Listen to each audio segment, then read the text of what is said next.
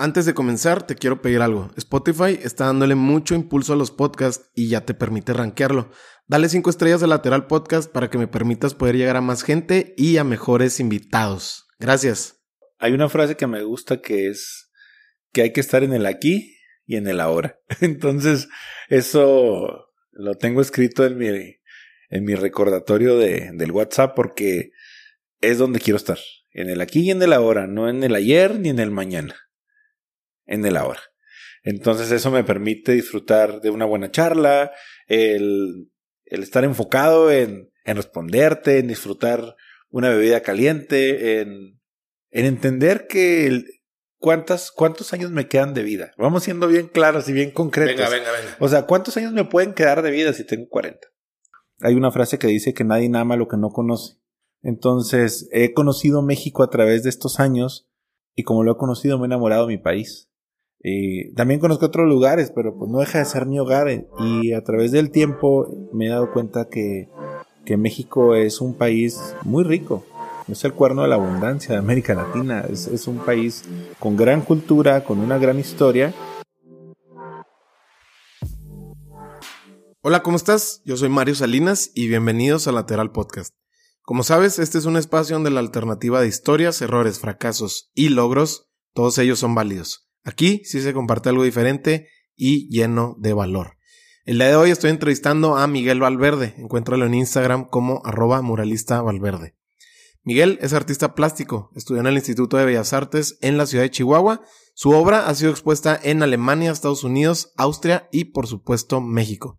Se desempeña como muralista, escultor y gestor cultural. Cuenta con más de 50 murales realizados en universidades, centros de convenciones, museos, centros culturales, recintos de la iniciativa privada y parques científicos.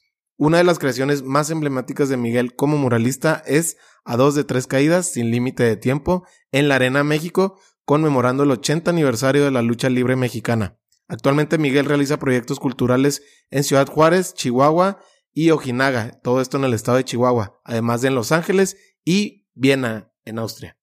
Hoy en este episodio lateral platiqué con Miguel sobre cómo soltar las expectativas que nos ponemos, el significado de la mexicanidad, cómo quemar las naves y que valga la pena, y su filosofía acerca del valor del tiempo, entre muchos temas más. Y nada, espero disfrutes de este episodio tanto como yo. Mil gracias. Miguel Valverde, ¿cómo estás? Bienvenido. Hola, hola Mario, muchas gracias. Muy contento de estar aquí. Oye, ya nos estamos aventando casi una entrevista antes de la entrevista. ¿Verdad que sí? Buena señal, ¿eh? Esa es buena señal. Oye, Miguel, eh, pues te platicaba ayer que, que, nos, que nos reunimos. Ahorita, ahorita lo vamos a compartir por qué pasó lo que pasó. Eh, es difícil con, con alguien como tú, con, con tanta trayectoria internacional dentro del país, eh, haber trabajado con, con personajes tan, tan relevantes, tan públicos, saber por dónde empezar, pero me surge una duda y a lo mejor es muy a título personal, pero sé que en algún momento te estuviste echando unos otoles en Ojinaga con el buen Anthony Bourdain, en paz descanse. Que en paz descanse. Platícame de esa experiencia. Bueno, mira, en el 2018, no me acuerdo la fecha exactamente, eh, un amigo, yo conocí a Anthony Bourdain por, por Sandro Canovas, un amigo que vive en Marfa, es adobero, es activista, es aparte un gran amigo y es un tipo muy brillante. Es, un chilango que vive en Texas. Y gracias a él conocí a Anthony Bourdain, entonces tuve la oportunidad de, convivir con ellos allá en, en, en, Marfa, en Presidio, en Ojinaga.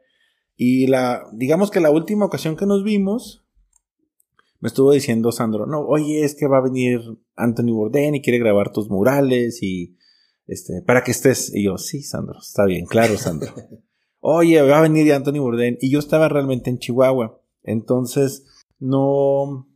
Pues cuando me habló me dijo, ya está la producción aquí y estamos grabando en tus murales. Entonces ya vi que estaban en la presidencia de Ojinaga donde pinté unos murales y estaba la producción y, y Anthony Bourdain. Entonces dije, bueno, pues voy para allá. Entonces ya agarré mi camioneta y fuga para Ojinaga, ¿no? Llegué en dos horas, me acuerdo, dos horas y pico. Llegué muy rápido. Para los que no sepan, digo, nos están escuchando en muchas partes. Ojinaga colinda con Texas. con Texas, con Presidio, Texas. Con Presidio, Texas. Entonces, yo estaba en Chihuahua capital y pues ya me fui a la frontera porque ahí este se grabó el, uno de los últimos programas que grabó Anthony Bourdain fue en México y fue en no nada más hablo de México, fue la región que está ahí en Terlingua, que está en Presidio, Marfa, Ojinaga. Entonces, pues eso es una región. O sea, nosotros vemos un par de países, pero para la gente que, vive ahí o hemos vivido allá, es una región y una región que a mí me encanta, la verdad. Entonces, pues me acuerdo que estábamos.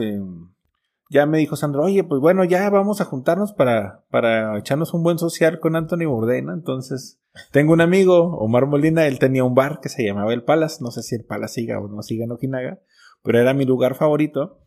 Y, y le hablé, le dije, ¿dónde estás? No, pues ando aquí en la cancha, ¿no? Tiene, una cancha de fútbol rápido y algo en comercial, ¿no? Y le, oye, este, pues préstame el bar, ¿no? Porque vamos a llevar a Anthony Bourdain. Y, oye, pero, ¿y quién es Anthony Bourdain? Pues Anthony Bourdain, el, el chef, es una persona reconocida mundialmente. Bueno, pues sí, ahí, te voy a abrir, ¿no? Entonces ya mandó a Carlos Mario, el chavo trabajaba ahí, un cantante de Ojinaga. Este, y luego estuvimos Sandro, Omar Molina, y ahí llegó Anthony Bourdain. Entonces pasamos un muy, muy grato momento, muy padre. Ahí se quedó con uno de mis cuadros, Anthony Bourdain, con un cuadro de un corazón. Eh, platicamos, convivimos, estuvimos un buen rato. Lo que sí nos dijo, no, no hay que subir nada porque era un evento súper privado, bien a gusto, tomamos fotos, la pasamos muy bien.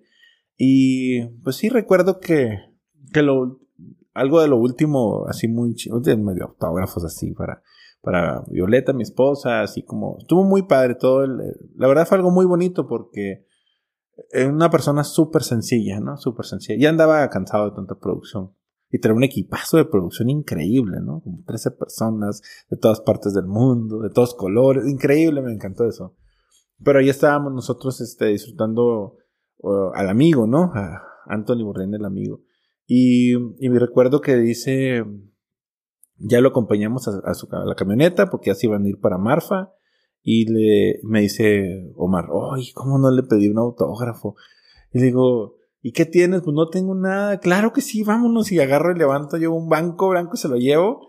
Entonces Anthony lo firmó. Yo tomé una fotografía de cuando le está firmando el, el banco así. Traía un cigarro Anthony Bourdain, estaba así firmándole y mi amigo emocionado con un banco, ¿no? Entonces ahí tienen el banco como si fuera cualquier cosa, ¿no? Este, y pues tiempo después, pues pasó lo que pasó, con Anthony Bourdain.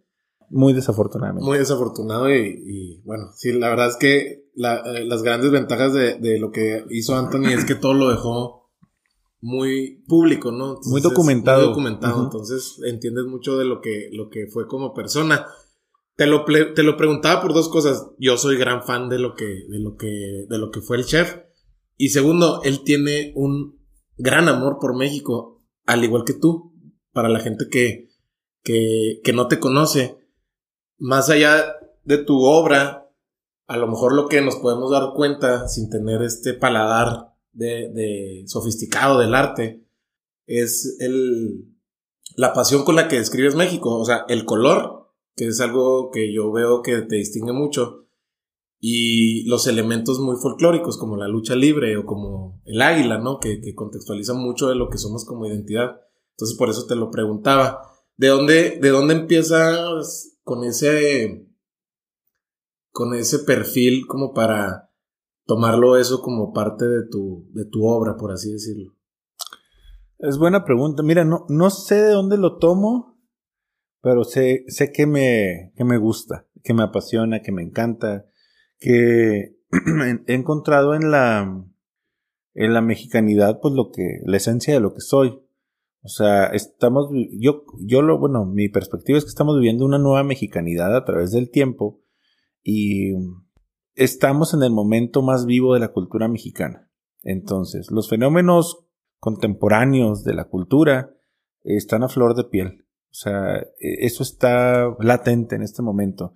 Entonces, para mí, la, lucha libre tiene eso, las culturas populares, las tradiciones, la música, la danza, todo eso tiene ese, ese valor, ese valor vivo y agregado que tenemos como mexicanos. Este, entonces, sumando a esta, esta explicación, hay una frase que dice que nadie ama lo que no conoce. Entonces, he conocido México a través de estos años y como lo he conocido me he enamorado de mi país. también conozco otros lugares, pero pues no deja de ser mi hogar y a través del tiempo me he dado cuenta que, que México es un país muy rico. Es el cuerno de la abundancia de América Latina. Es, es un país con gran cultura, con una gran historia y mm, pues ahí está la mina para poder obtener temáticas para mis procesos creativos. Entonces, pues México me tiene cautivado, me encanta. No quiere decir que no me guste salir del país, claro, me gusta conocer, ir, viajar, eh, comer cosas nuevas, probar bebidas, no sé, todo eso, pero, pero honestamente hablando, pues, ¿por qué no usarlo mexicano si eres mexicano? Entonces, es lo que a mí me tocó vivir, lo que me gusta plasmar. Y yo creo que cuando trabajamos los regionalismos, nos podemos ir de lo, de lo más regional a lo universal eh, sin buscar esa pretensión. O sea, creo que el ser más Miguel me va a permitir ser más artista o más universal. Es lo que estoy haciendo y es lo que estoy disfrutando también en mi, en mi vida como creador. Eh, justo me, acabas de mencionar algo que, se me hace muy interesante. Justo ya lo coincidía con, con Fer Ledesma acerca de y lo, dijiste así y así lo rescato. Estamos en el momento más vivo de la cultura. ¿A qué te refieres con eso? Pues que tenemos todo el acceso, todo el acceso para, para lo que tú necesites. O sea, no hay, no hay barreras, hay muchas maneras de vincularte, hay muchos puentes para poder obtener la cultura de Durango, la cultura de Veracruz, la cultura de Nayarit, o sea, tenemos ese gran puente con un dispositivo móvil puedes encontrar una historia que antes te costaba quizás meses o semanas o años de obtener. Entonces tenemos una gran apertura y por eso te digo que la cultura está más que viva y yo creo que nos, está viva porque nosotros estamos cada vez más despiertos y más vivos. Tienes algo que, me mencionaste ahora que hemos estado platicando y se me, gustaría mucho que lo, que lo abrieras también aquí al micrófono acerca de lo que es el regionalismo y cómo el regionalismo tiene una expansión muy interesante acerca otra vez de México, porque es lo que es lo que es de lo que estamos hablando. Eh, ¿cómo, lo, ¿Cómo lo conceptualizas tú a través de tu, de tu obra, ese regionalismo que me mencionabas el día de ayer que platicabas? Mira, es que el regionalismo, para los que estamos aquí, pues es algo obvio, pero para los que lo ven de lejos es algo exótico. Entonces, eh, por ejemplo, el fenómeno en Ojinaga. En Ojinaga, eh, yo me acuerdo y, he platicado con mis amigos de allá, y muchos hablan, sí, pues aquí presidio, entonces su visión es una visión y más, como te decía, de la zona, con la zona, con Midland, con Odessa, con presidio. Y para mí es decir también, oye, espérate, pero es que también Ojinaga es una frontera de América Latina, no nada más es este, aquí presidio, entonces, para mí yo llego con una visión completamente diferente que me permitió aprender de lo que había y quizás llevar y aportar algo. Entonces, los, yo creo que las cuestiones regionales es como las de la denominación de origen de algunos productos, algunas bebidas, como el, el sotol, ¿no? Que ahora el sotol, este, pues es de, de Chihuahua, de Durango y de Coahuila.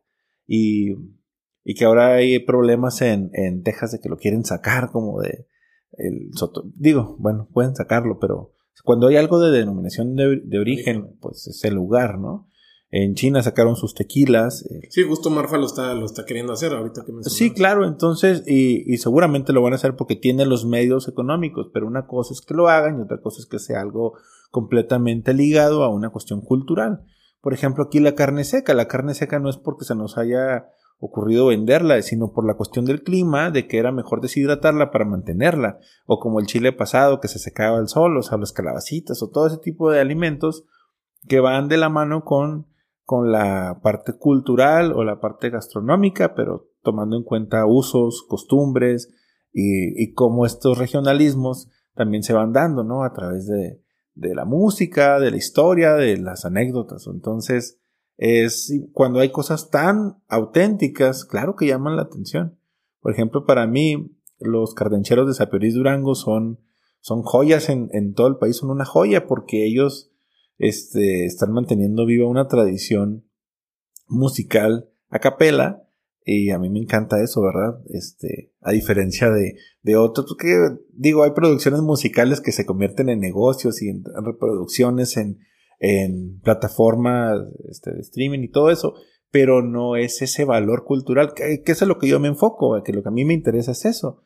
Em, entonces, eso tiene un valor agregado y es algo que no lo encuentras en otra parte. Entonces, esos regionalismos se convierten en productos universales en el arte. Miguel, quiero ir contextualizando a la gente eh, acerca de lo que es tu carrera. En, tus inicios, tú estudiaste en Bellas Artes, aquí en la ciudad de Chihuahua, y entiendo que desde antes que, salieras de, de, la licenciatura, ya estabas involucrándote en galerías, es decir, eh, ya no era nada lineal, ¿no? Por así decirlo. Tú ya estabas viendo, querías dar los pasos que seguían y querías darlos antes de que alguien te los dijera, ¿no? Antes de que la misma universidad te empujara a decir, oye, ahora sí, este es tu turno. Eh, ¿Cómo se veían esos primeros pasos o qué estabas haciendo en ese momento como para empezar a involucrarte en este mundo? Mira, es que no tenía otra opción más que trabajar. O sea, me acuerdo que me decía un maestro de la escuela, no, no expongas, no expongas hasta, mejor expon hasta que ya te gradúes. Pero yo quería exponer, entonces, no, dije, yo voy a exponer. Y en 2004, eh, en 2003 preparé una exposición para llevarla a Alemania en 2004. Entonces, para mí fue algo muy importante ese, ese proceso de aprendizaje. Pero no tenía otra oportunidad. Yo empecé la carrera a los 20 años. Ya había estado antes, había estado antes, me había ido a, a me, fui a Phoenix, Arizona y quería irme a vivir allá y todo, pero no, estando allá, no, me sentí mi alma completamente seca, o sea, no, yo no fui eso, o sea, sí podía tener dólares en la cartera, pero no sentía ese llamado, no sentía esa... Me estaba vaciando allá, o sea, no me sentía conectado.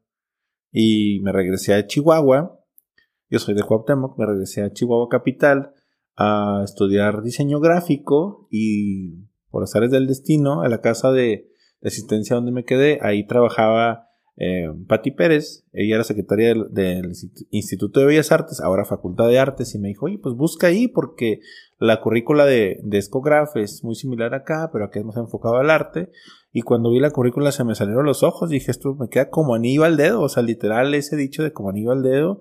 Y caí en Bellas Artes y sentí que era un matrimonio de por vida, me encantó lo que aprendí en la escuela. Tuve muy buenos maestros, la verdad. No me puedo quejar, muy buenos maestros. Me tocó muy buen tiempo en el instituto, que ahora ya es facultad. Pero yo siempre digo instituto porque fue lo que me tocó a mí. Y mm, la verdad me, me gustó mucho ese proceso. Y para retomar la pregunta que me hiciste, o sea, yo daba clases en Cuauhtémoc a grupos de, de niños, de señoras, este, vendía cuadros, dibujos, de que dibújame la novia, y pues les dibujaba la novia. Siempre que me la pedían, los cortaban. Entonces era como una maldición para mis compas. O sea, de que me pedían así el dibujo, lo dibujaba y entonces dije, no, ya no las voy a dibujar a las novias porque los cortan. Y en realidad dijo, qué interesante. Y, y pues bueno, así hasta que empecé a hacer cuadros y tuve mi primera exposición en el 2012 en, en la presidencia municipal de Cuauhtémoc y empecé a vender cuadros. Entonces en cuanto empecé a vender cuadros, me empezó a dar confianza. También cuando fui a Alemania vendí y me dio confianza. Entonces cada vez que yo eh, exponía tenía la posibilidad de, también, o sea, obtener una ganancia de mi obra. Y así fue como empecé aventándome con eso. O sea, pero no tenía otra opción más que correr riesgos. Describe un poquito más a detalle el momento de, digo, entendiendo eh, la línea del tiempo, ese, de esa primer obra que tú recibiste un ingreso qué tiene que pasar, la pones en una galería, te conectas con alguien, eh, es, llega como de manera aleatoria, porque creo que ese momento ahorita que dices, que te da confianza, yo creo que esa primera, o sea, ese primer batazo que diste, por así decirlo, fue el que te dio como la gasolina, ¿no? Para decir, claro, claro que esto es, o sea, esto, de esto sí se puede vivir. Más allá de la teoría que tú traes, o sea, que tú ya la tenías en tu cabeza, o sea, ahí lo ves real, ¿no? Ya es tangible. Mira, yo, el, quien me compró la obra es la familia Benzor de Cuauhtémoc, unos amigos queridísimos, yo los, los adoro a ellos, la familia Benzor. Yo le daba clases a Angélica y a Paulina y a Jesús. Ya ahorita están grandes los muchachos, ¿no? Este, y, Y fue muy bueno, ¿no? Que me compraran unos cuadros, yo me sentía muy contento, dije, qué padre, ya vendí. Y te vas tomando confianza. Muchos de mis amigos, que ya no los he vuelto a ver a muchos, o sea, a través del tiempo, este, había otros que decían, oye, pero es que vendes muy caro, oye, es que nadie te los va a comprar. Y otros, oye, si yo tuviera te lo compraba, pues págalo en lo que puedas, ¿no? Y así, pero en realidad te vas topando muchas personas que son pruebas para ti y, y aprendes de todos, o sea, aprendes de los que te aportan, o sea, todos te aportan algo. Te aportan la manera de hacer las cosas o la manera de cómo no hacer las cosas. Todos. Si quieres ver ese aporte. Entonces, para mí esa parte fue muy importante y no te das cuenta hasta que ya pasan los años y dices, vámonos, ¿no? Y yo tengo así bien, o sea, tengo muy, muy bien organizado todo mi proceso de, de cuándo vendí, cuánto vendí este año, ¿no? Y cuánto vendí, y así todo muy guardado y lo, y lo saco en gráficas para poder ver mi crecimiento porque las matemáticas no se equivocan. Pero también hay otras cosas más importantes que las matemáticas, que viene siendo la, la satisfacción de ti como creador, la, em, la imagen que vas haciendo de ti, de tu estudio, de tu trabajo, el cómo me voy sintiendo con el desarrollo de mi obra y eso pues también tiene un valor incalculable, ¿no? Entonces es algo que me llama mucho la atención. Empiezas entonces a, a exponerte, meterte en galerías y qué es, qué es lo que tú empiezas a descubrir a partir de ahí. Es decir, tú dices, bueno, ¿qué es lo que quiero hacer? A lo mejor me quiero dedicar de lleno a murales o quiero hacer eh, escultura o quiero hacer meramente cuadros ¿cómo es que vas entendiendo que al, final del día, pues tú lo puedes integrar? Digo, hoy en día, pues está ya la prueba, ¿no? De todo lo que haces, perfectamente lo integras, pero en esos inicios, pues no es lo mismo, ¿verdad? No tenemos la misma visión. Mira, cuando, pues estoy a punto de terminar la carrera, en 2000, ya en 2005, estaba el cuestionamiento de, ¿me regreso a Cuauhtémoc o me quedo en Chihuahua? porque costaba vivir, ¿no? Y más cuando eres foráneo, te cuesta vivir, te cuesta la renta, te cuesta los transportes, más que a, otros que están en, las, en su ciudad. Entonces, para mí fue un buen cuestionamiento y finalmente me quedé en Chihuahua. Confié, confié en que, digo, si ya me tocó ir al extranjero no hubo problema. Eh, no era ningún problema con quedarme acá y empecé a hacer mis proyectos de pinturas murales. Empecé muy lento a hacer murales. en 2003 tomé un curso con la maestra Magali ahí en, la en el instituto, en, la escuela, y me, gustó mucho porque yo en Cuauhtémoc hacía graffiti. Entonces siempre me llamó la atención el poder plasmar eh, pues, el trazo, las latas en muros grandes porque me gustaba el arte urbano y todo lo que tenía que ver con las patinetas y los patines y todo eso. Mm, entonces, al momento de, de, de comenzar mis proyectos de murales, pues te empiezas a empapar y empiezas a aprender y luego empecé con unos andamios todos eh, frágiles, todos este, inseguros y en el siguiente proyecto ya tenía andamios muy estables y en el siguiente proyecto ya usaba un arnés de vida y en el siguiente proyecto ya hacia una mejor planeación y una mejor presentación. Entonces, en, así vas desarrollándote con el paso de los años y eso a mí pues, me ha gustado y, no dejo de aprender. Ahora soy muy rápido para pintar porque tengo procesos muy bien elaborados y pulidos, pero pues cada obra a mí me emociona muchísimo porque son oportunidades de seguir aprendiendo, ¿no? Y eso a mí me enriquece muchísimo en, cada campo, en cada área en la que he estado trabajando el desarrollo de pintura mural o escultura. Cada vez que terminabas una obra, ya en este momento que empiezas a agarrar este ritmo de crear y vas entendiendo tus tiempos, tu capacidad del cuerpo, cuántas horas realmente física le puedes dedicar por día al mural. Eh, ¿Cuál era tu manera de, de obtener la retroalimentación más allá de lo que tú, de tu conversación interna? Es decir, pedías a lo mejor retro de tus maestros, entendiendo que a lo mejor ellos podían ver algo que tú todavía no puedas ver, o simplemente decías, bueno, esta obra me tomó X, X tiempo, de planeación X tiempo, entonces voy entendiendo yo cómo voy trabajando y cómo me puedo volver más productivo, por así decirlo. No sé si esa sea la palabra. Pues quizás más productivo o quizás más profesional. O sea, es depende como lo quieras ver. Al principio, pues claro que le preguntaba a, a, mi maestro Pepe Pérez, ¿no? A mi maestro de Historia del Arte, que era un gran amigo, en paz descanse de Pepe. Y, oiga maestro, ¿qué le parece esto? Oiga, ¿qué le parece este proyecto? Mire, estoy haciendo esto, o estoy haciendo lo otro. Pero no puedes estar toda la vida haciendo eso. Imagínate a un cirujano que se va a checar los libros en medio, o se va a checar al, al médico, al decano, en medio de una cirugía. O sea, debes de ser confiado, o sea, de tener confianza en ti mismo, en tus procesos y pues seguir trabajando. Entonces, con el paso del tiempo, pues como se dice muy literalmente, hay que destetarse, o sea, debes de, pues ahora sí que quemar las naves y, y, y, dedicarte tiempo completo o dedicarte de manera profesional a lo, en lo que tú te desarrolles como, como profesionista o en lo que hagas, o sea, eso es importante. ¿Cuáles eran las las naves que tuviste que quemar en ese momento. Es decir, muchas veces, pues, bien dicen que equivocándose uno es cuando entiende y aprende más. No sé si a, ti ese, mismo puente lo cruzaste o simplemente tú llegaste por otra aduana a lo que haces hoy en día. Mira, las naves más difíciles que tuve que quemar se llaman mi papá, mi mamá y mis hermanos, mi familia. No quiere decir que no los iba a volver a ver, pero yo sabía que mi camino no estaba en mi ciudad con ellos.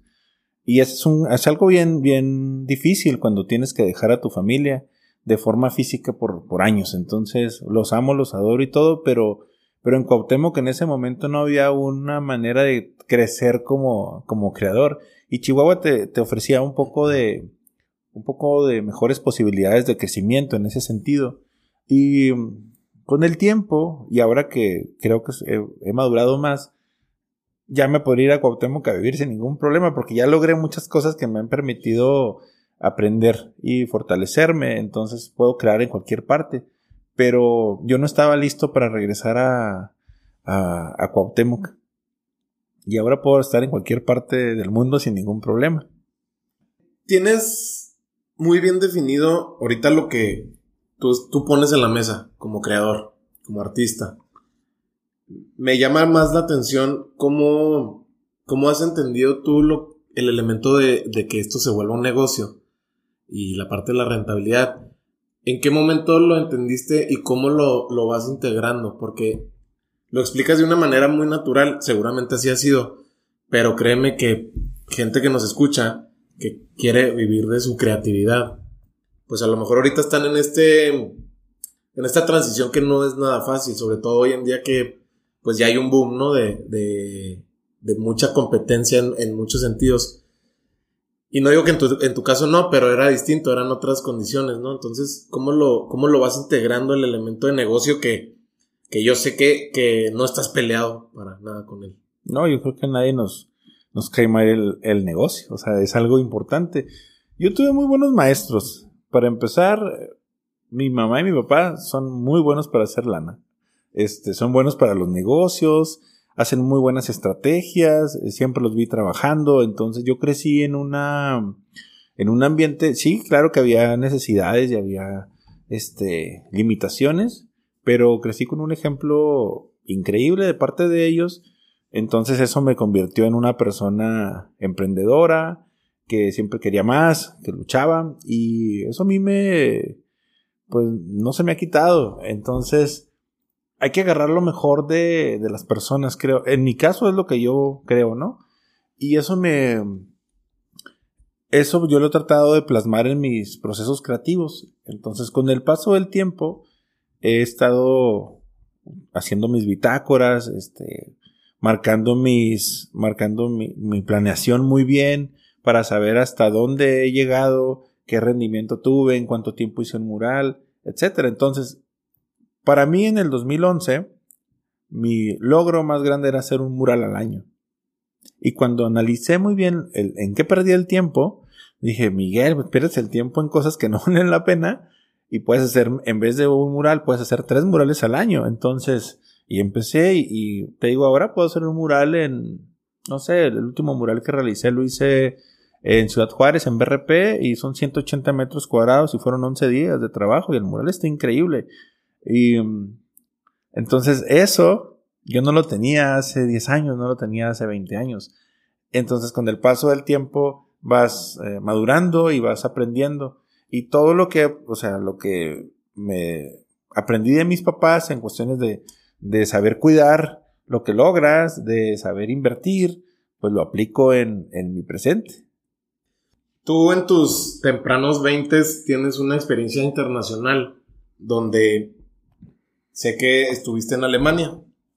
¿Qué es lo que qué es lo que te da esa experiencia internacional y qué es lo que cambia en ti cuando regresas? Porque claro que pues es muy impresionante, ¿no? Decir que en tus tempranos 20 ya estuviste en Alemania, te da te da algo. Claro. Creo que te da estatus que no sé si es necesario, pero te da algo. Te da algo porque si, si volteas a ver y que te diga alguien, no, pues es que yo estoy en Alemania trabajando, pues tú volteas a ver su currículum y claro que lo resaltas y lo, y lo tomas en cuenta, ¿no? Cuéntame a ti cómo fue la experiencia y qué cambia en ti cuando regreses. Pues me, me dio mucha seguridad para empezar. El hecho de, de no limitarme. Porque antes quizás me limitaba, o más bien me limitaba.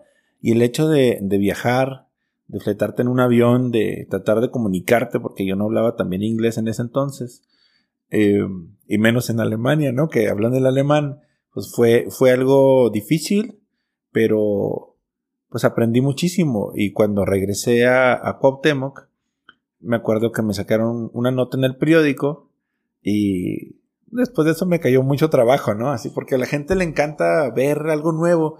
Quizás no lo hacen por mí, lo hacen por ellos mismos. O sea, en realidad Muchas veces hacemos las cosas por estar bien nosotros mismos como seres individuales y por eso vamos y tomamos cursos y hacemos este tipo de cosas. Pero a mí me benefició muchísimo y me cambió el chip y, y eso me, me permitió pues, ampliar un poco más mi, vamos a decirlo así, mi zona de confort. O sea, quise que mi zona de confort no fuera nada más Cuauhtémoc, sino que fuera Chihuahua. Y luego empecé a trabajar en lugares en el estado y fue ampliándose mi zona de confort. Eso es un decir. Y luego empecé a viajar fuera al extranjero, a hacer exposiciones y a trabajar. Entonces, quiero que mi zona de confort se siga ampliando para no caer en la monotonía y eso me va a mantener como fresco. Y esa, esa frescura, esa energía me la, me la dio la primera experiencia que tuve de, ir a Alemania, ¿no? Imagínate, digo, con el amor que le tengo a, a, a, mi historia y yo viajaba en el Ruta 3, vuelos rápidos Cuauhtémoc para venirme a, Chihuahua y para irme a, de donde yo vivía a la universidad, agarraba un camión y de repente, pues para mí era algo nuevo subirme en un tren modernísimo, increíble y con sonido incluido. Entonces fue, wow, para mí fue, wow, ¿qué es esto? y ver los museos, las galerías, este, la arquitectura. Entonces, pues fueron, no me cayó un 20, o sea, me cayó la, bóveda de Rico Macpato, o sea, de, de, aprendizajes increíbles y eso me, pues me permitió estar muy consciente de que si quería trascender, tenía que trabajar. Y eso es lo que estoy haciendo todavía.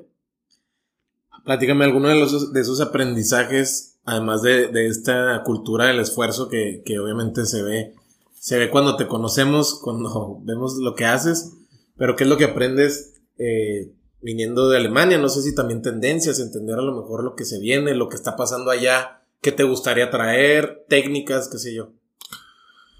Mira, algo que me encantó de los alemanes es la puntualidad. yo siempre he sido muy puntual. Y cuando llegué allá me sentí como pez en el agua por la puntualidad y el orden y la organización. Y pues América Latina tiene una organización muy diferente porque la historia y la formación eh, ha sido distinta a la de los anglosajones, por ejemplo, a los americanos. Y aprendí eso, o sea, aprendí que cada cultura tiene su tiene sus pros y tiene sus contras. Eh, muchos amigos me decían, no, que los alemanes son muy fríos. Y yo, para nada, son bien chidos. Los alemanes eh, son increíbles personas también y culturalmente hablando han pasado por cosas que a nosotros no nos ha tocado, por las guerras y la verdad que son diferentes contextos. Entonces como mexicano no puedo juzgar yo o, a una visión de un europeo eh, de ninguna forma. Entonces para mí yo les aprendí muchísimo, no nada más de eso, sino el orden, la limpieza y, y la verdad me trataron muy bien. me he sentido mejor tratado en en Europa o en Alemania o en Austria que en los Estados Unidos. O sea, sinceramente te yo me sentí que me dan mejor trato.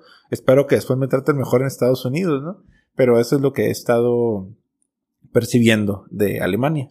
¿A qué se debe que tratan muy bien al artista mexicano en Europa y no tanto pues con nuestros vecinos, ¿no? ¿A qué, ¿A qué crees que se deba eso? Tú lo has dicho, a los vecinos. Es que aquí somos, somos vecinos el uno del otro. Y, no es lo mismo un vecino que alguien que va a otra ciudad. El europeo tiene una visión diferente del mexicano a la que tienen los americanos del mexicano. Acá tenemos nosotros la historia de los territorios, la historia cultural, tenemos otro, otro bagaje distinto. Y cuando vas ahí a exponer, eres un artista internacional y a México lo ven como un país rico en cultura, lo ven como un lugar exótico, folclórico, diferente, hasta cosmopolita. O sea, México tiene de todo. Y esa es la gran diferencia que pasa con los Estados Unidos, que eres otro mexicano más. Yo creo que igual Estados Unidos es maravilloso, es increíble ese país y tengo gente que quiero muchísimo allá en, en los Estados Unidos, familiares, amigos, pero pues sí, es, yo te puedo hablar de lo que me ha pasado a mí, en lo que conlleva mi trabajo. También hay gente en California, como Ellen y Berry, unos amigos queridísimos, que por ejemplo ellos son más mexicanos que yo. O sea, son las personas que son muy buenos, que, que quieren como mexicano en realidad, o sea, es como familia.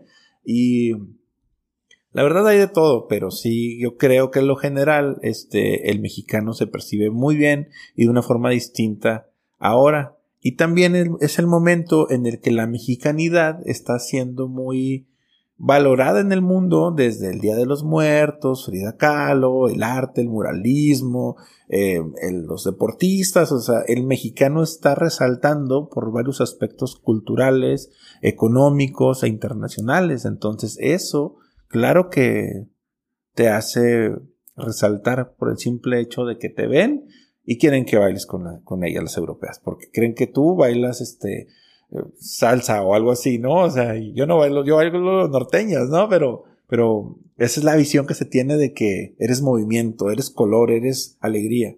Eso creo de los mexicanos. ¿Cómo tomas tú esa responsabilidad de entender que ahorita es un momento... Es el momento en el que las luces están en la cultura, hablando, y lo de cultura pues obviamente va, pasa por lo que por lo que tú eres y por lo que tú haces, cómo tomas tú esa responsabilidad, porque no es lo mismo estos reflectores que hay sobre, sobre, sobre la cultura mexicana, hablar de 10 años atrás, de 7 años atrás, entonces, ¿cómo tomas tú esa responsabilidad? Porque tú ya estás en el ojo público, gracias a tus obras, gracias a la gente con la que has trabajado, ¿cómo te hace sentir eso? Pues es que ya no tengo opción, ¿no? Yo siempre he sido de, he dicho, ah, voy a ser de perfil bajo y y voy a dedicarme a trabajar y eso es lo que me gusta y voy a mantener los, los pies en la tierra y la verdad me considero una persona tranquila, sencilla y bien enfocada. Pero, pues obviamente ya no puedo esconder un mural, no puedo esconder una escultura. Pues bueno, por eso es bueno manejar un perfil bajo. Eh, hay muchos mitos sobre el arte. Yo lo que quiero es seguir trabajando, seguir creando, eh, resaltar que México también hacemos cosas diferentes y las hacemos bien resaltar lo positivo, resaltar lo cultural. ¿Qué responsabilidad tengo? Pues lo que me toca en este tiempo. Tengo que ser buen creador, tengo que estar enfocado en el tiempo que me toca vivir y el quizás si a una persona le llega mi trabajo, ya valió la pena. Pero estoy trabajando para que no sea una sola persona porque mi trabajo va enfocado a la obra pública, en murales, en esculturas y eso a mí me, me gusta y y es para mí es una vocación, la verdad, una vocación que me tocó hacer y servir. Tienes una, un mural que, que ha trascendido, que seguramente son los que, de los que te han detonado más exposición a dos de tres caídas sin límite de tiempo, lo cual está en la Arena México conmemorando el 80 aniversario. Platícame ese proceso creativo ¿Y cómo llegas a, esa, a ese lugar? Digo, entendiendo que, que seguramente ellos podían contar con muchos creadores muy buenos y te eligieron a ti. Mira, yo llegué allá así voy a empezar desde que yo terminé la carrera y cuando, cuando estudias este, artes plásticas, que es lo que estudié yo, haces un proyecto final en la escuela. Y yo quería hacer lucha libre, pero no me atreví a hacerlo porque dije, bueno, pues no les va a gustar y van a pensar que es algo corriente o algo, algo de cultura muy baja o muy popular. Entonces pinté eh, a los menonitas de Cuauhtémoc, que también me gustó mucho el proyecto y aparte admiro mucho la cultura de los menonitas. Cuando me gradué dije, ahora sí, ahora sí voy a hacer lo que se me pegue la gana y voy a pintar lo que quiero. Entonces eh, metí a un proyecdo del David Alfaro Siqueiros, el, el PECDA, un, fondo cultural, y, gané con jóvenes creadores ese apoyo, esa beca. Y pues mi proyecto era de pintar 12 cuadros y me enganché y terminé pintando 49 cuadros sobre lucha libre. Entonces esa exposición en 2007 la presenté en la primera Expo Lucha en Centro Banamex y ahí conocí a la gente de Relaciones Públicas de la Arena México, a Sandra Granados, entre otras personas más. Y ahí conocí a otro, otro amigo, a Nacho Vargas, que es un amigo que hace es orfebre, hace plata, ahí en Ciudad de México, un gran artista, el Nachito. Y pues bueno, así se quedó. Yo seguí haciendo mis pinturas murales en, Chihuahua, en diferentes lugares del estado. Y en 2010 volví a la. Me, invitó Nacho a Lucharte, se llamaba la sección Lucharte. Y me dijo, vente, mano, que te invito, que aquí te voy a dar 12 metros para ti solo, que vamos a hacer, y no sé qué, ya sabes, ¿no? Y Nacho es así, que, órale pues, y ahí voy con la obra, y mando la obra, y yo mandé una obra de neón padrísima, y llegó toda quebrada, güey. Entonces la que iba a ser la obra estrella se convirtió, puse un cuadro que se llamó La Campal y ese cuadro en, al final de la exposición me lo compró un, un puertorriqueño, este Marc Abreu, un amigo, hace muchos años que no lo veo ya, desde el, desde, el 2013 que no lo veo. Pero me dijo, al final voy a ir y te voy a comprar el cuadro. Y era un cuadro bien grande. Y dije, ching, dije, ¿qué voy a hacer si no lo vendo el cuadro? Porque llevármelo de regreso te cuesta una lana, ¿no? Por la paquetería. Y al final llegó, me compró el cuadro y me dijo, te voy a presentar a alguien, espera un momento. Y regresó al, al stand con la persona de Relaciones Públicas, con Sandra Granados, que ahora yo, ella y yo somos súper amigos. Mi hermanita mayor, le quiero mucho. Y, le dice, mira Sandra, te presento a... Y dice Sandra, sí, es Miguel Valverde. Hola Miguelito, ¿cómo estás? Hola Sandra. Oye Miguel, qué padre. Oye, pues visítanos para, para que nos hagas una propuesta de un mural para la arena.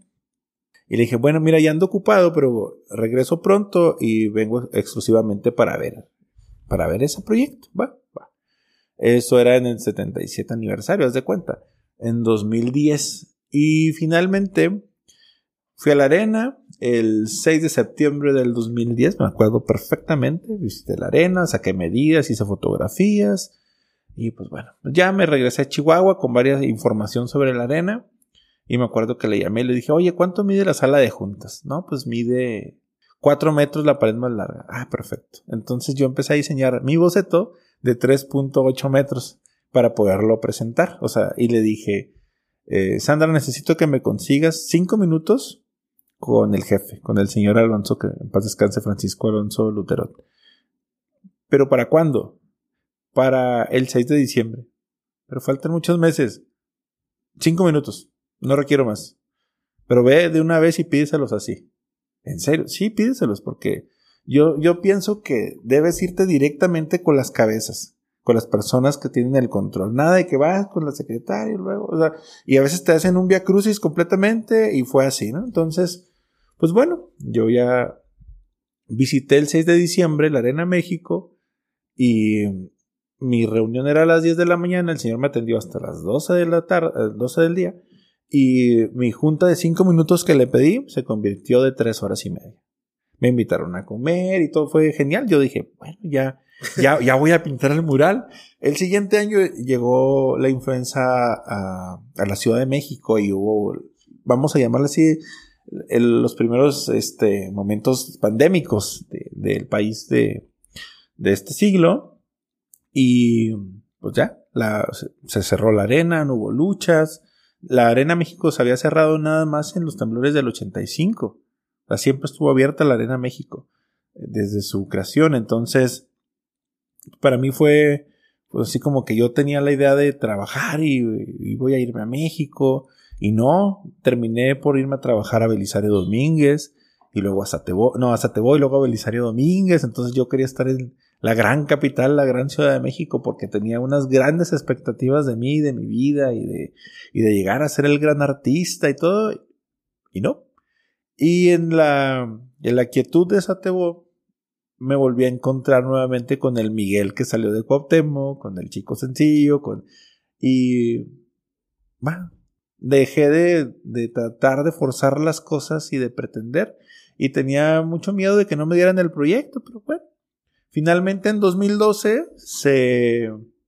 El proyecto se concretó y empezamos a trabajar en octubre del 2012, eh, el 12, el día 10 o el 12 de, empezamos a trabajar y compré madera y mi papá que era carpintero me ayudó a hacer los bastidores y empezamos a trabajar con la estructura del mural y duré casi el año pintando ese mural hasta que se inauguró en septiembre, el 11 de septiembre del 2013 en la Arena México.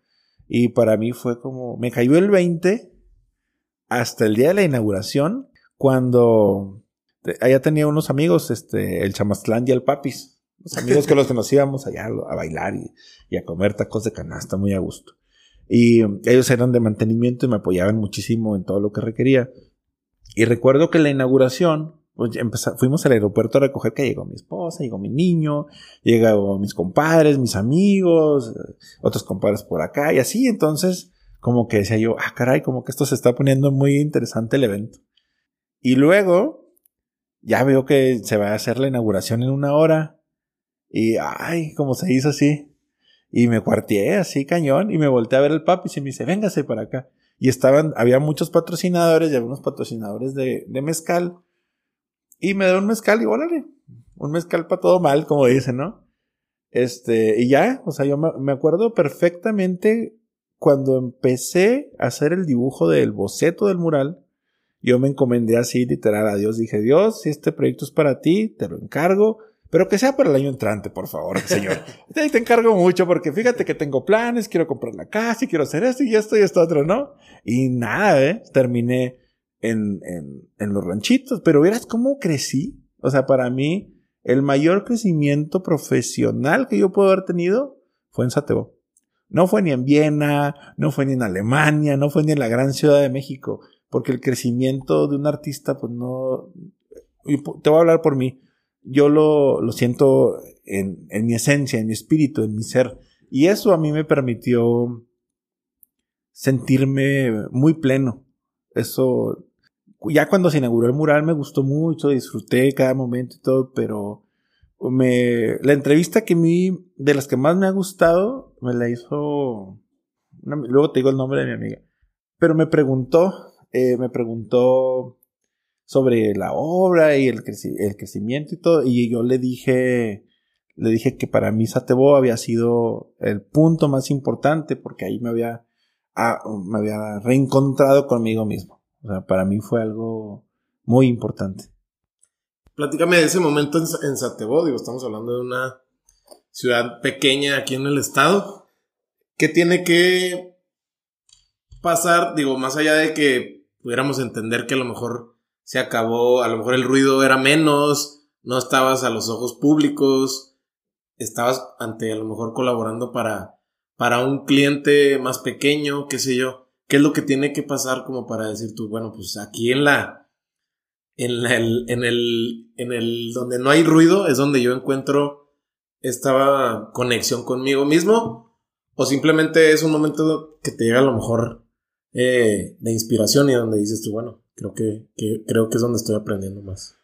Es que a veces es, bueno, yo te puedo decir así, siento que me quité mucho peso que yo mismo me había puesto. O sea, fui agarrando así como los cangrejos que van llenando de, y luego de repente no te das cuenta, ay, que está pesadita la concha que trae, y, yo mismo me había puesto muchas cosas, muchas responsabilidades, entonces, ahí en Sateo me sacudí, gente increíble, maravillosa, y por ejemplo, para mí, una de mis filosofías es que no hay proyectos pequeños. Al lugar al que voy, yo doy el mil por ciento. O sea, me encanta trabajar en donde sea.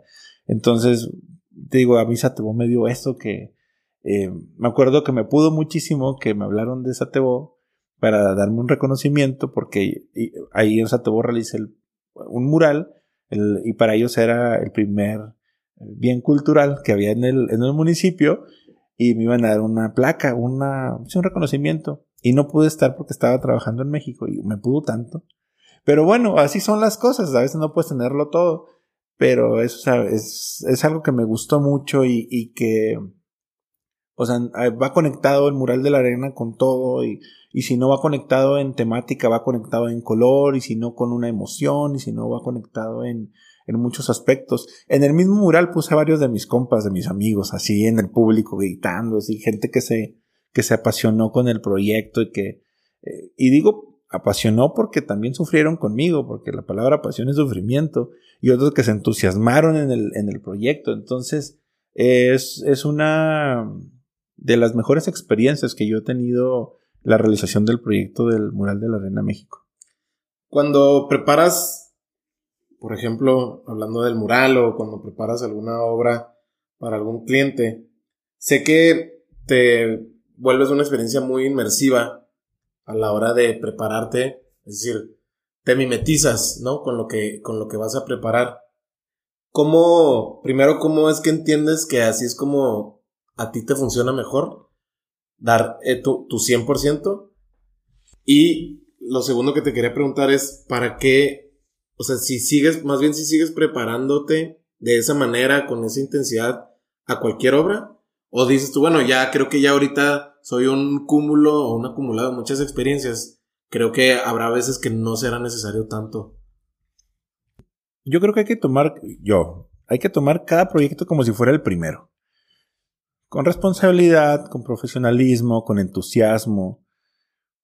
No quiere decir que no voy a aprovechar todo lo que ya sé, claro que sí pero el, el hecho de tener todo lo que hay detrás facilita muchísimo los procesos, pero es emocionante, cada proceso es nuevo, cada proceso es diferente, no hay mural que se repita, no hay obra que se repita.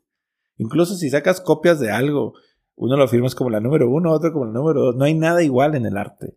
Y eso, eso pues lo he estado entendiendo a través de los años y es algo que a mí me, pues me gusta y me conecta con lo que, con lo que hago y con lo que soy también. Hay algo bien interesante, Miguel, que leía acerca de, los creadores, acerca de los, de los artistas, y lo refiere el autor como coleccionistas y no como acumuladores. Es decir, que seleccionan los mejores momentos para lo que son y para lo que se van a convertir. ¿Cómo lo ves tú? Muy interesante, o sea, en realidad pues tenemos muchos apegos y a veces esos, esas ideas que se quedan atoradas en la, en la mente, si no las ejecutas, quizás te pueden traer algunas, quizás beneficios o, maleficios emocionales, ¿no? Es algo importante que hay que entender que puedes administrar algunas cosas o descargarlas en una libreta, pero pues vamos coleccionando como, como lo mencionas, varias, este, vivencias o momentos. Yo en mi taller, por ejemplo, tengo eh, máscaras de México, de diferentes lugares donde he estado. Tengo libros de artistas que me gustan, tengo artesanías, eh, recuerdos que me dan, o sea, y eso a mí me, me conecta.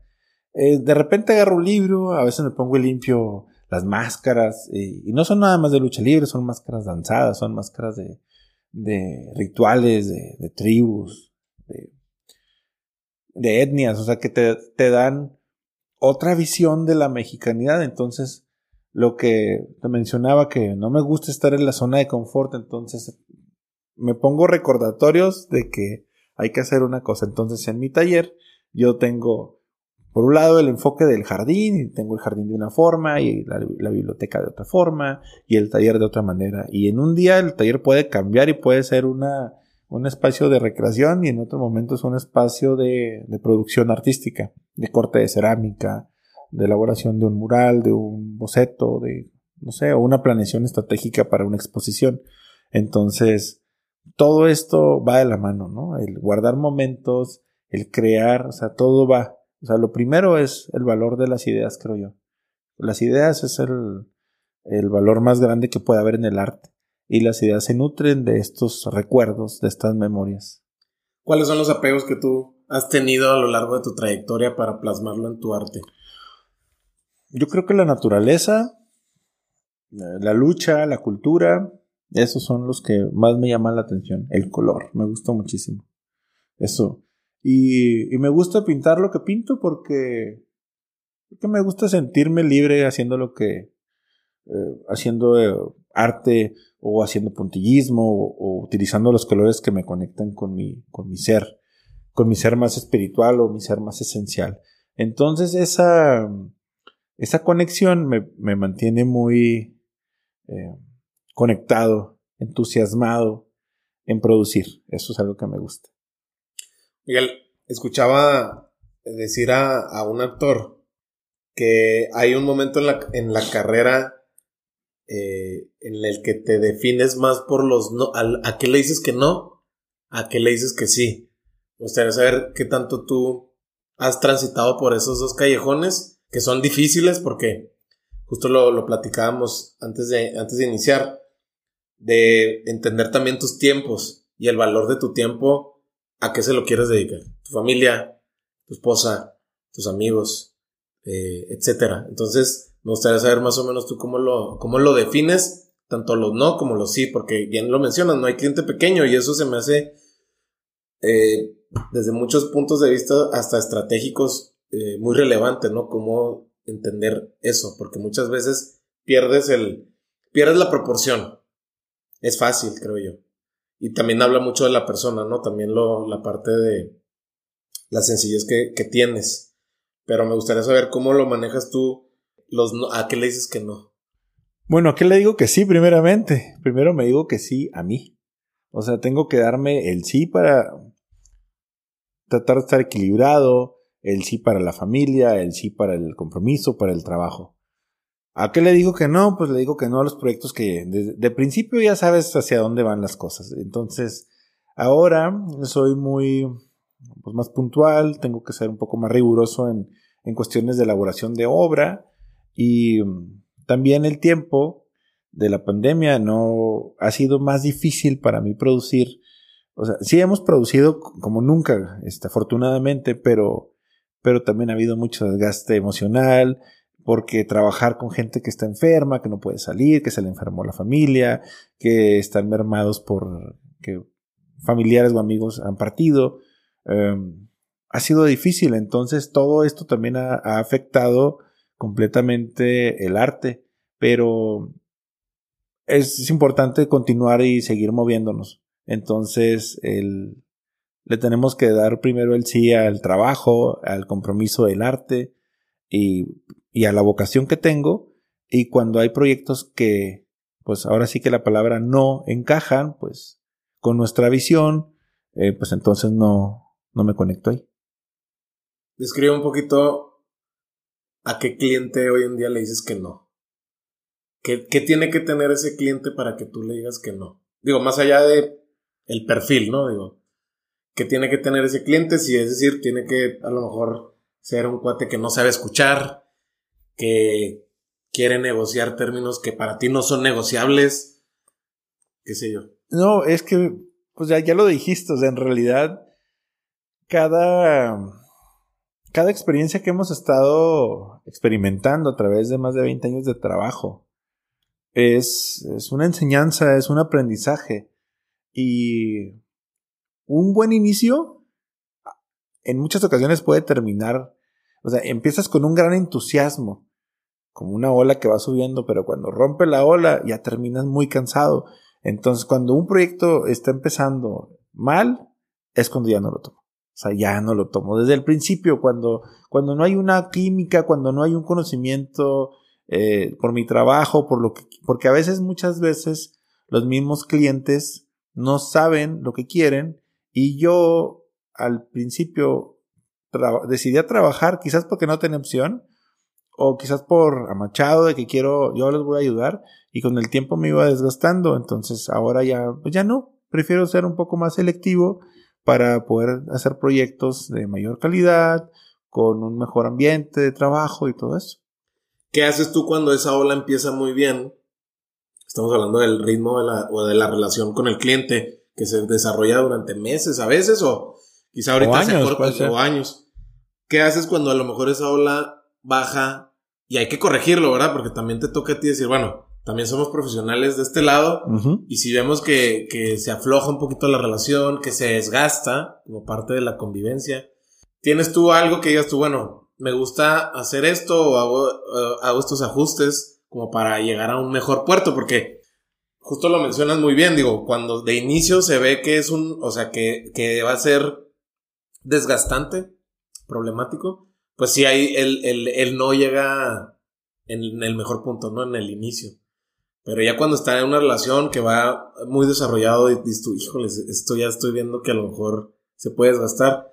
No sé si tú tengas alguna estrategia que puedas compartirnos, ¿no? Que, que utilizas. Pues lo mejor que te puedo decir que hay que hacer es, hay que tratar de, de subsanar lo que, lo que está afectando.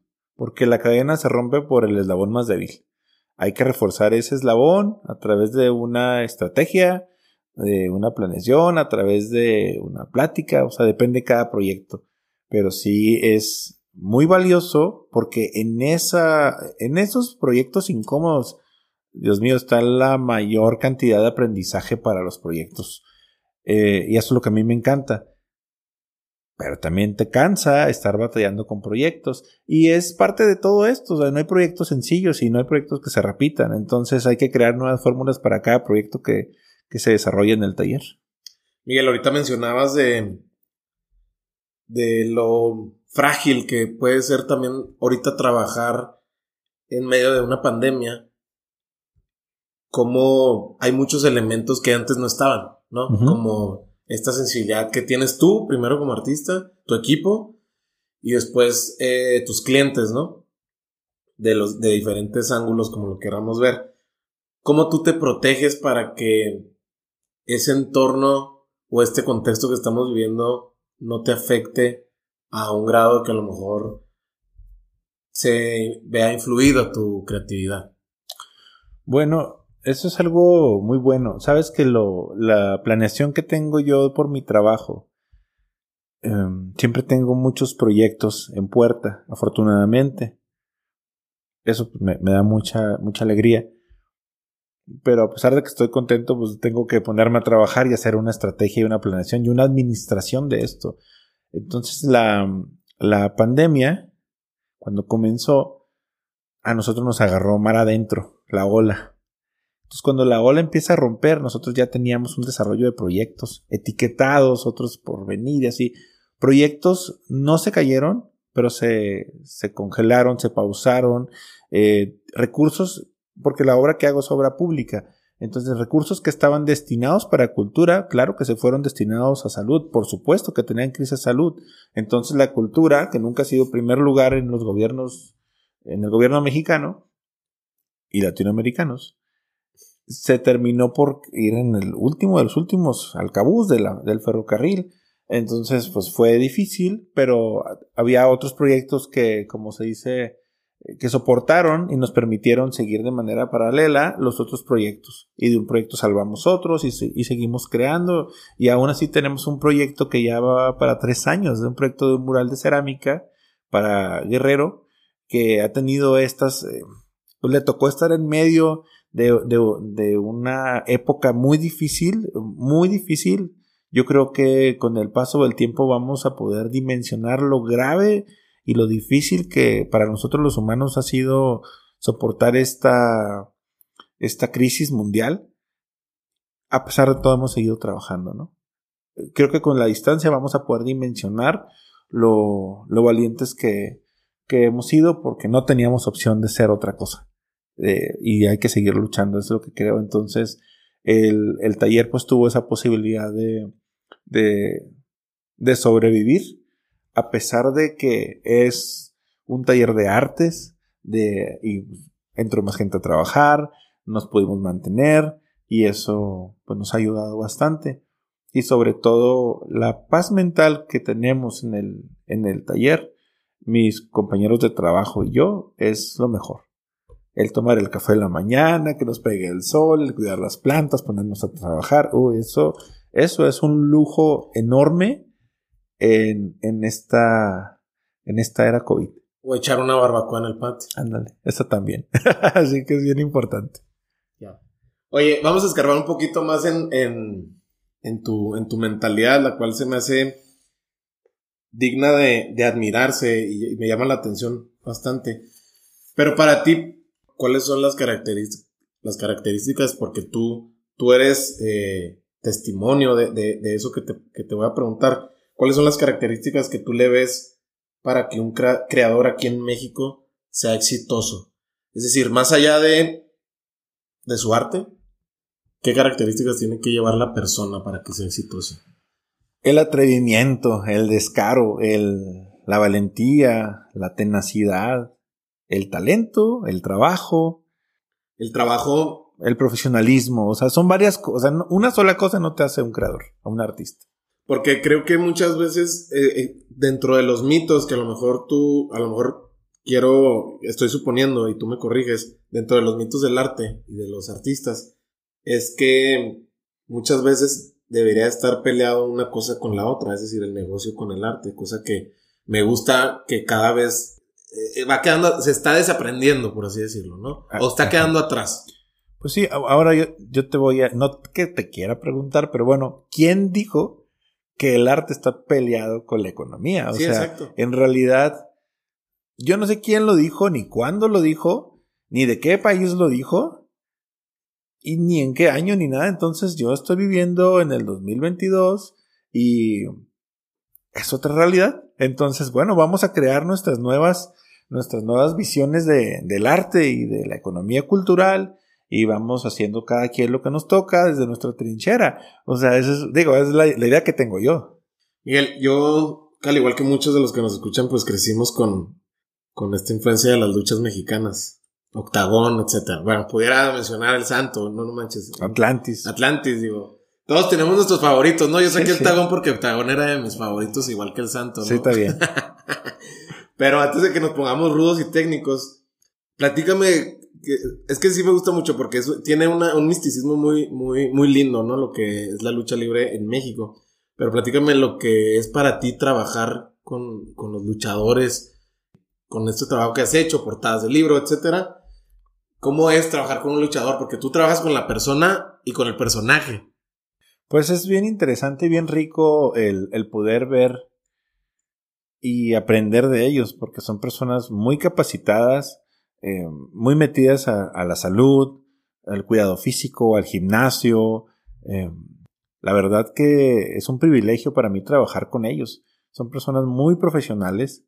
Una cosa es lo que la gente ve en la, en la arena, pero yo los admiro muchísimo porque no cualquiera se sube ahí a dar vueltas, maromas, piruetas, llaves contra llaves. Hay gente que ha muerto en el ring y hay personas que me dicen, oye, ¿y de verdad se pegan? Y yo como que digo, pues bueno, ¿qué quieres que te diga? O sea, ya cuando te preguntan eso significa que no conocen el fenómeno sociocultural de la lucha libre porque... Puro morbo esa pregunta. No, sabes que lo que pasa es que no hay quizás unos canales de, vinculación entre la lucha libre todavía tan cercanos. Pero la pregunta en sí también la veo como la oportunidad de que la gente vaya conociendo de, de la lucha libre. Pero sí, la lucha libre tiene muchísimo y el trabajar con la persona y el personaje, o con el hombre y el gladiador o la mujer, es bien completo y bien interesante porque son testimonio de, sin que se les llame así, pero yo sí lo creo, son embajadores culturales encarnando personajes. Este, entonces es una, son referentes de una cultura contemporánea de México, de una nueva mexicanidad contemporánea. Y eso crees que estimule mucho también tu manera de fluir a la hora de trabajar con ellos, porque al final del día, si, si, te, si te venimos poniendo atención de lo que me estás platicando, pues eres una persona que está muy orgullosa de su cultura. Y ver a estos personajes, los cuales a través de, de la cultura hacen lo que hacen, pues creo que también tú conectas más fácil, ¿no? O, con, unas, con, con, de una manera más fluida, por así decirlo. Pues es que vamos, vamos de la mano en lo que nos interesa a todos. A mí me interesa un factor cultural y a ellos les interesa un factor diferente y eso es algo que, que es pues que es muy valioso para mí que tiene la lucha libre mexicana. Te quería preguntar, hablando de la, de, la sensibilidad, ¿tú dónde encuentras también tu sensibilidad fuera de lo que, de lo que te dedicas como, como creador? Es decir, sin hablar ya del arte, de los procesos, etcétera, ¿tú dónde encuentras tu, tu sensibilidad? La naturaleza siempre me ha llamado la atención. Me gusta mucho el, paisaje, el, desierto, obviamente en mi familia y últimamente la cocina, ¿no? La comida. Es, esa parte me, me llama la atención. El, el, aprender cosas diferentes, eso también me, me gusta. O sea, aunque parece que no es, no sé qué, no sé qué imagen tenga la gente sobre el arte. Pero como yo ya me dedico, no, no nada más eh, de esto, sino para esto. O sea, es mi, mi vocación. Llega el punto en, que también me canso de estar produciendo y, es muy cansado, entonces me desconecto completamente del arte. Por eso me quiero poner a hacer algo de una barbacoa yo en el, en el taller, o me gusta irme al cañón del Pewis, o, o salir, ¿no? Simplemente disfrutar en familia algo distinto, ir al cine, leer un libro, algo así diferente que me desconecte de la, del arte, porque el arte es estar todo el día pensando, analizando, reflexionando sobre el concepto, sobre la temática, sobre la técnica, sobre los materiales. Entonces, claro que es, es tedioso y también es pesado para la, para mi mente. Y también imagínate haciendo murales o haciendo esculturas, porque una escultura pues no es nada más hacer una escultura, sino cuando es una escultura monumental, pues yo me pongo a pensar cuando llegue un temblor de, de 7.5 grados, eh, debe tener una muy buena cimentación, entonces hay que hacer unos estudios completísimos, estructurales, de, esfuerzos, contra el viento, temperaturas, mil cosas. Entonces, claro que me canso del arte, aunque lo amo, también a veces lo odio, es parte de. Miguel, platícanos, va a salir, vas a salir ahora sí que en la lotería. Platícame de, eso para que la gente también entienda el tamaño de lo que ha sido tu obra, que justo tu obra va a estar en, algo tan simbólico como es la Lotería Nacional, va a salir eh, pronto, seguramente cuando nos escuchen ya va a estar el tiraje. Platícame un poquito de eso. Pues es una, una gran oportunidad, es un gran halago que me hace Lotería Nacional y también el movimiento de muralismo mexicano.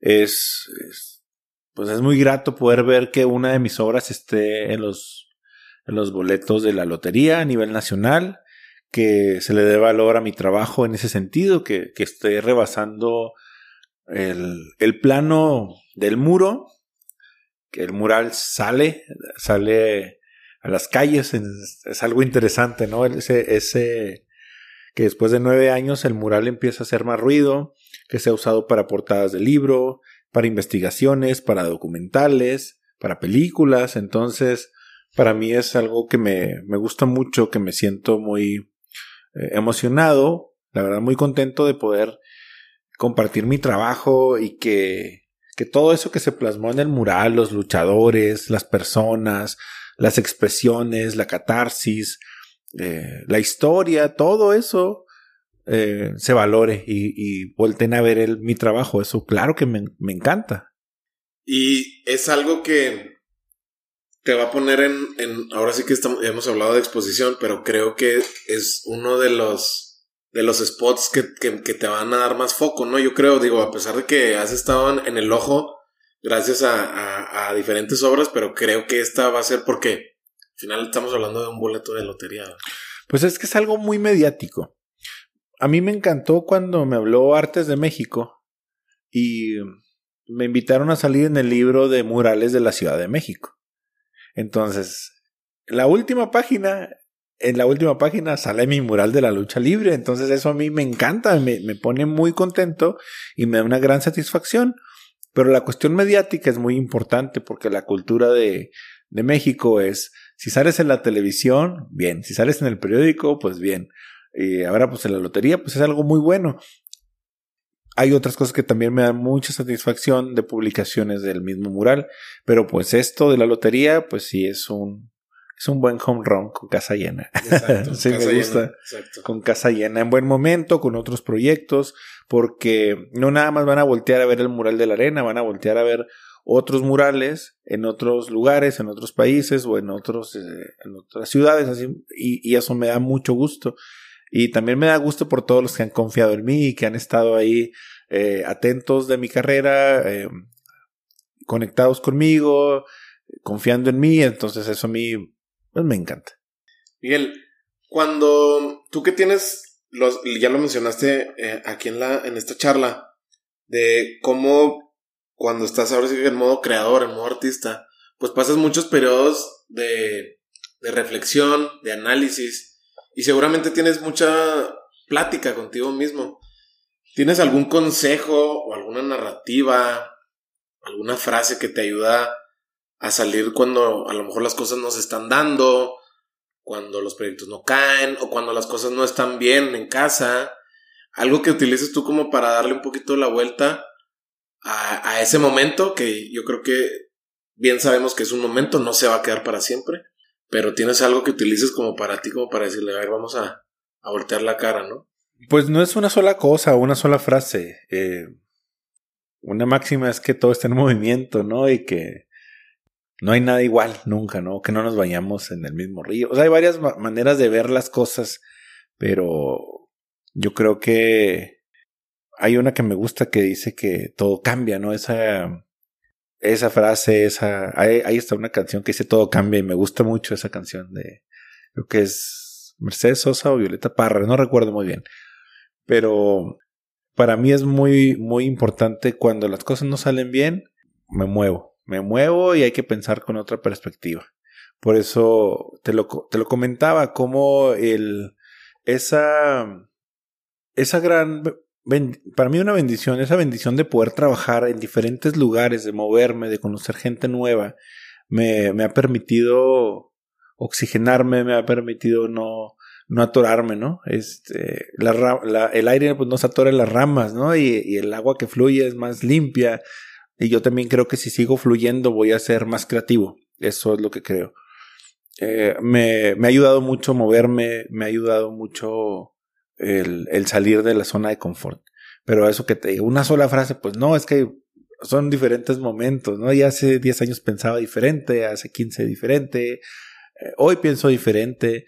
Eh, si veo trabajos que hice hace muchos años, digo, ay, ¿cómo me atreví a hacer eso? Pero esos trabajos me dieron a mí la, el empuje para, para hacer lo que soy el día de hoy. Entonces, pues una sola frase o algo así, pues no hay, no existe. Son muchas cosas que te pueden motivar. Hablábamos ayer de lo que para ti significa el tiempo, dónde tú pones tu atención y cómo lo has entendido, no de siempre, sino de, de años, ¿verdad? De saber que pues a lo mejor ya es momento de voltear acá y de ver estas cosas que para ti importan. Sobre todo, sobre todo eso, es, esto que quiero saber de ti es cómo te mantienes presente en los momentos que para ti importan. Es decir, tu mente, tu mente, como lo dijiste, está pensando y está viendo y estás ahorita viendo aquí el, la, taza y, las cucharas que te gustaron y, seguramente estás viendo algo más que yo no estoy viendo. ¿Cómo te mantienes presente en los momentos que te importan? Es decir, cuando estás con tu familia, con tus amigos. ¿Cómo estás centrado? ¿Cómo te, cómo te aterrizas? Mira, por ejemplo, hay una frase que me gusta que es que hay que estar en el aquí y en el ahora. Entonces, eso lo tengo escrito en mi, en mi recordatorio de, del WhatsApp porque es donde quiero estar. En el aquí y en el ahora, no en el ayer ni en el mañana. En el ahora. Entonces eso me permite disfrutar de una buena charla, el, el estar enfocado en, en responderte, en disfrutar una bebida caliente, en, en entender que el, ¿cuántas, ¿cuántos años me quedan de vida? Vamos siendo bien claros y bien concretos. Venga, venga, venga. O sea, ¿cuántos años me pueden quedar de vida si tengo 40? 40, 50, 60. Sería muy interesante el, el saberlo, pero no lo sé.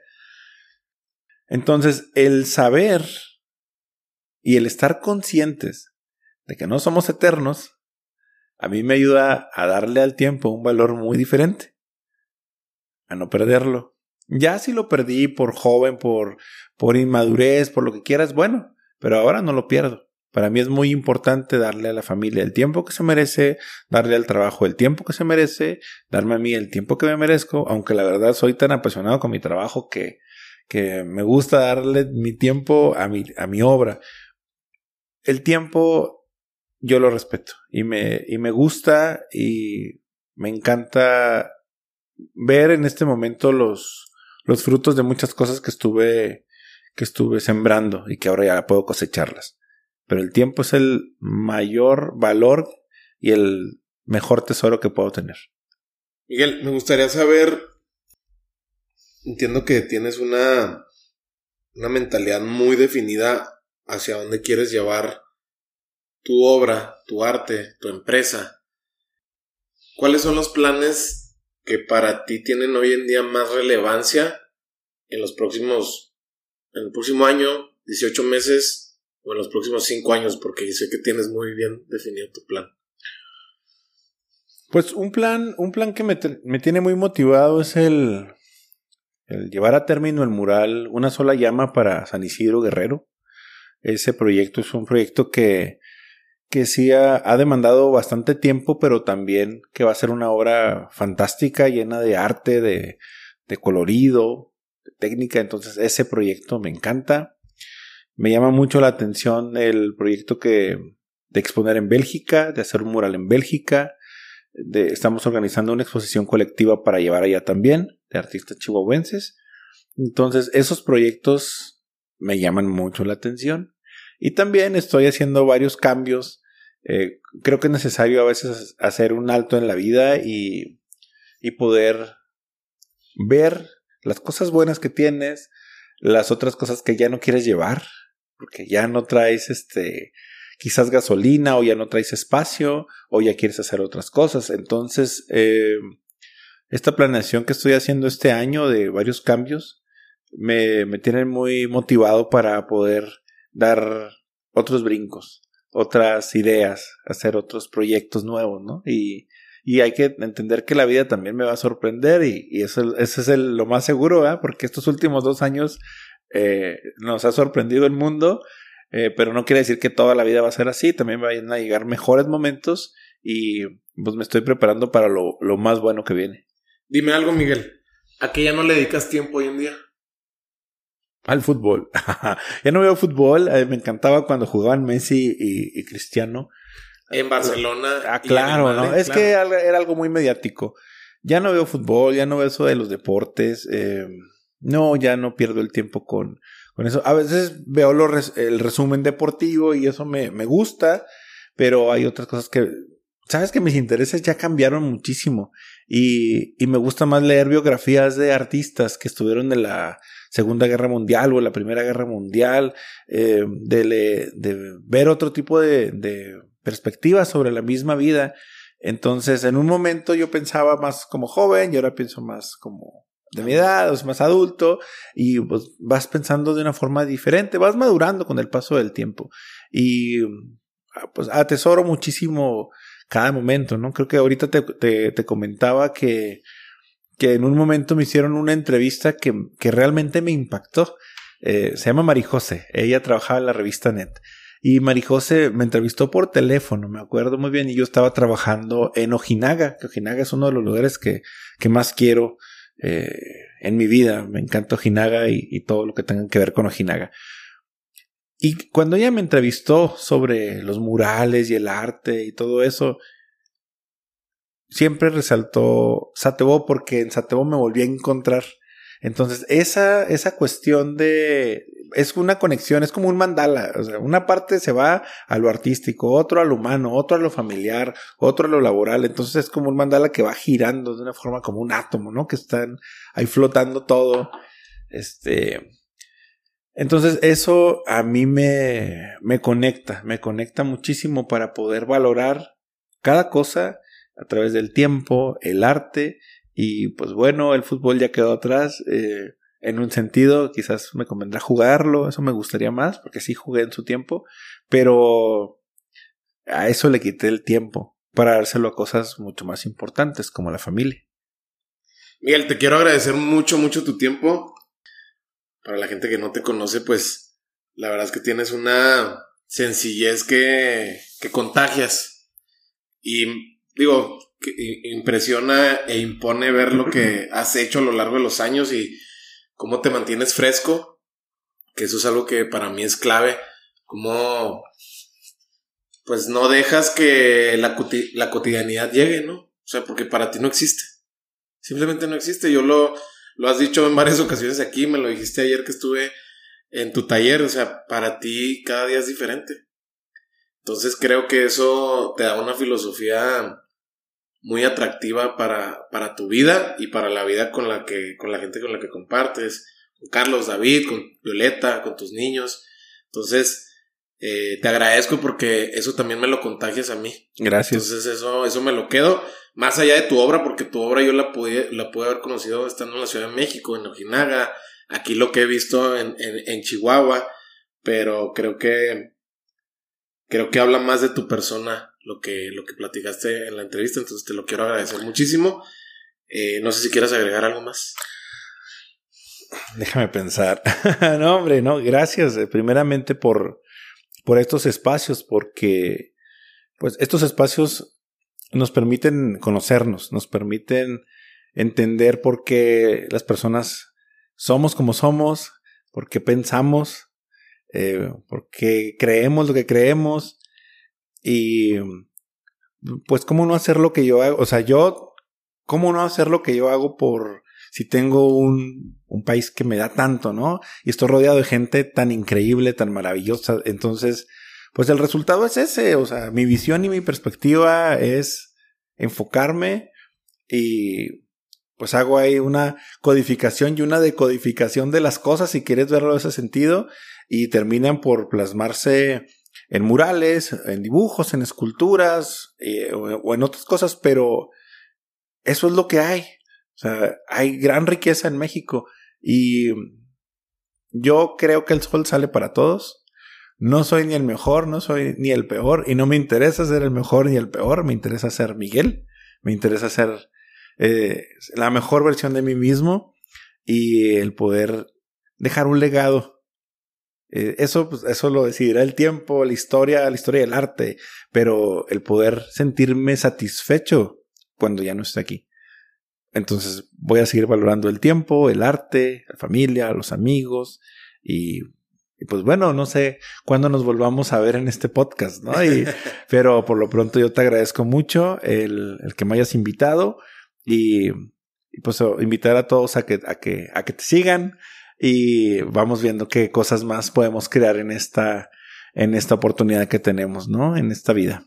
Sí, y, algo que me queda muy claro es, digo, antes de, de, de estar cerrando, tu habilidad para aprovechar las oportunidades, creo que es algo que para ti es muy nato y lo ves de manera muy simple. Y creo que así es para ti. Yo creo que no para todos es tan simple o tan fluido como, como para ti lo es, pero creo que identificarlas y aprovecharlas son dos materias que son, son independientes y tú las has sabido fusionar muy bien, porque justo lo que me decías ahorita de, de las características, de cómo ves a un artista que, que sí esté haciendo lo que le gusta y viviendo de eso, pues que sea valiente, que sea arrojado, que sea audaz, ¿no? Entonces, eso es algo que pareciera que, que está mal, que no deberíamos de creerlo. Somos mexicanos. Ya lo dijo Guillermo del Toro lo que somos, ¿no? Yo creo que... No, lo puedes decir, ¿eh? Digo, sí, sí, No, pero ya lo sabemos. que los mexicanos somos, somos, la raza de bronce y somos chingones. Mira, yo creo que hay que saber ver y hay que estar listos. Y lo repito, hay que saber ver y hay que estar listos como decían los scouts, hay que estar preparados. Si queremos que las cosas pasen, tenemos que estar preparados para, para que esos cambios lleguen. No van a tocar a la puerta de tu casa así a, decir, oiga Miguel, lo vengo a buscar para que nos haga un mural en la Arena México. No, claro que no. Se piensa que el arte, y, ahorita pueden ver el, el mural, el billete de lotería, pero en realidad han sido muchas horas de trabajo, años, eh, décadas, o sea, y es algo que me gusta y no me arrepiento de nada, pero hay que saber estar preparados. Saber ver las oportunidades, como tú lo mencionas. Cada mañana es una oportunidad nueva para cada quien y hay que estar listos. Hay que tener el auto listo para irte de viaje a una entrevista de trabajo a otra ciudad. Hay que tener las maletas listas para, para unas vacaciones. Hay que estar, hay que estar listos. Miguel, mil gracias. Eh, tienes, tienes varias maneras de que te podamos contactar. Platícame dónde te puede encontrar la gente. Pues el, mejor camino es que entren a mi página web, que es miguelvalverde.com, y ahí están las redes sociales, y ahí nomás dan un clic y ya, se meten a Facebook o Instagram. Perfecto. Eh, te vamos a estar siguiendo. Eh, vienen, yo sé que vienen proyectos para ti sumamente importantes que van a seguir marcando mucho tu carrera. Entonces, eh, visiten, visiten la página. Yo los, los invito de igual manera. Yo me has robado mucha atención en Instagram viendo tu, tu cuenta, lo que, las colaboraciones, las fotos, eh, y seguramente van a encontrar mucho valor de por medio. Qué bueno, pues, pues adelante. Miguel, muchas gracias. Gracias a ti, Mario. Un abrazo. Gracias igualmente. Y eso fue todo por hoy. Como te diste cuenta, Miguel está poniendo en alto la cultura mexicana en el mundo. Y tú ya sabes qué hacer. Si este episodio te gustó, por favor compártelo por WhatsApp también suscríbete en iTunes y califícanos con 5 estrellas. Eso nos va a ayudar mucho para llegar a más gente. También nos puedes seguir en Spotify y activar la campana de notificación para que no te pierdas ningún episodio. Por último, me encuentras en Instagram como Mario Salinas. No olvides mencionarnos en tus historias a Miguel y a mí si conectaste con algo de lo que escuchaste.